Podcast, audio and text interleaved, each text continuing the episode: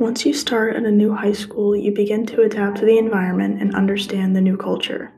At Walkers, we have one majority idea that we all follow. Walkers is superior to Porter's.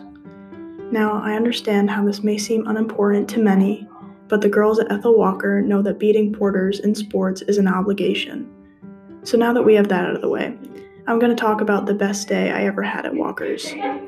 It was January 31st, and that night I couldn't sleep. I was so nervous. The next day was my first high school rivalry game. Was I even ready? Am I going to play well? Well, I mean, I have to. My family's going to be there, and what type of niece, granddaughter, or daughter was I if I didn't impress them? With all those ideas running through my head, I tried to close my eyes and rest, which eventually I did, but that was after the panic. It's the next day, February 1st, 2020. It's about 1:30, and my team is going down to the locker room for our pregame talk, and I can feel my hands shaking.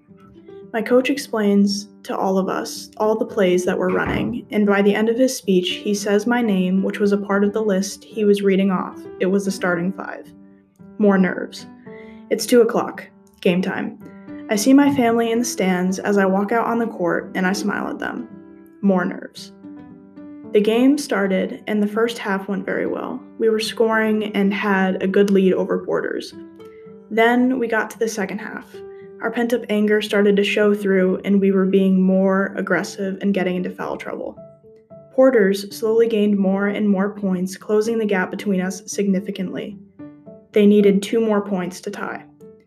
With less than 30 seconds left, my coach screams out, "Box 2," which was one of our plays. We all hesitate, and we run the play we've been working so hard to master. We ran it perfectly and scored, making the score 44-40, leaving Porter's with no chance to come back.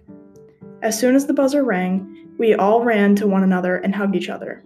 We were so happy that to get the win and appreciated the work put in to get it.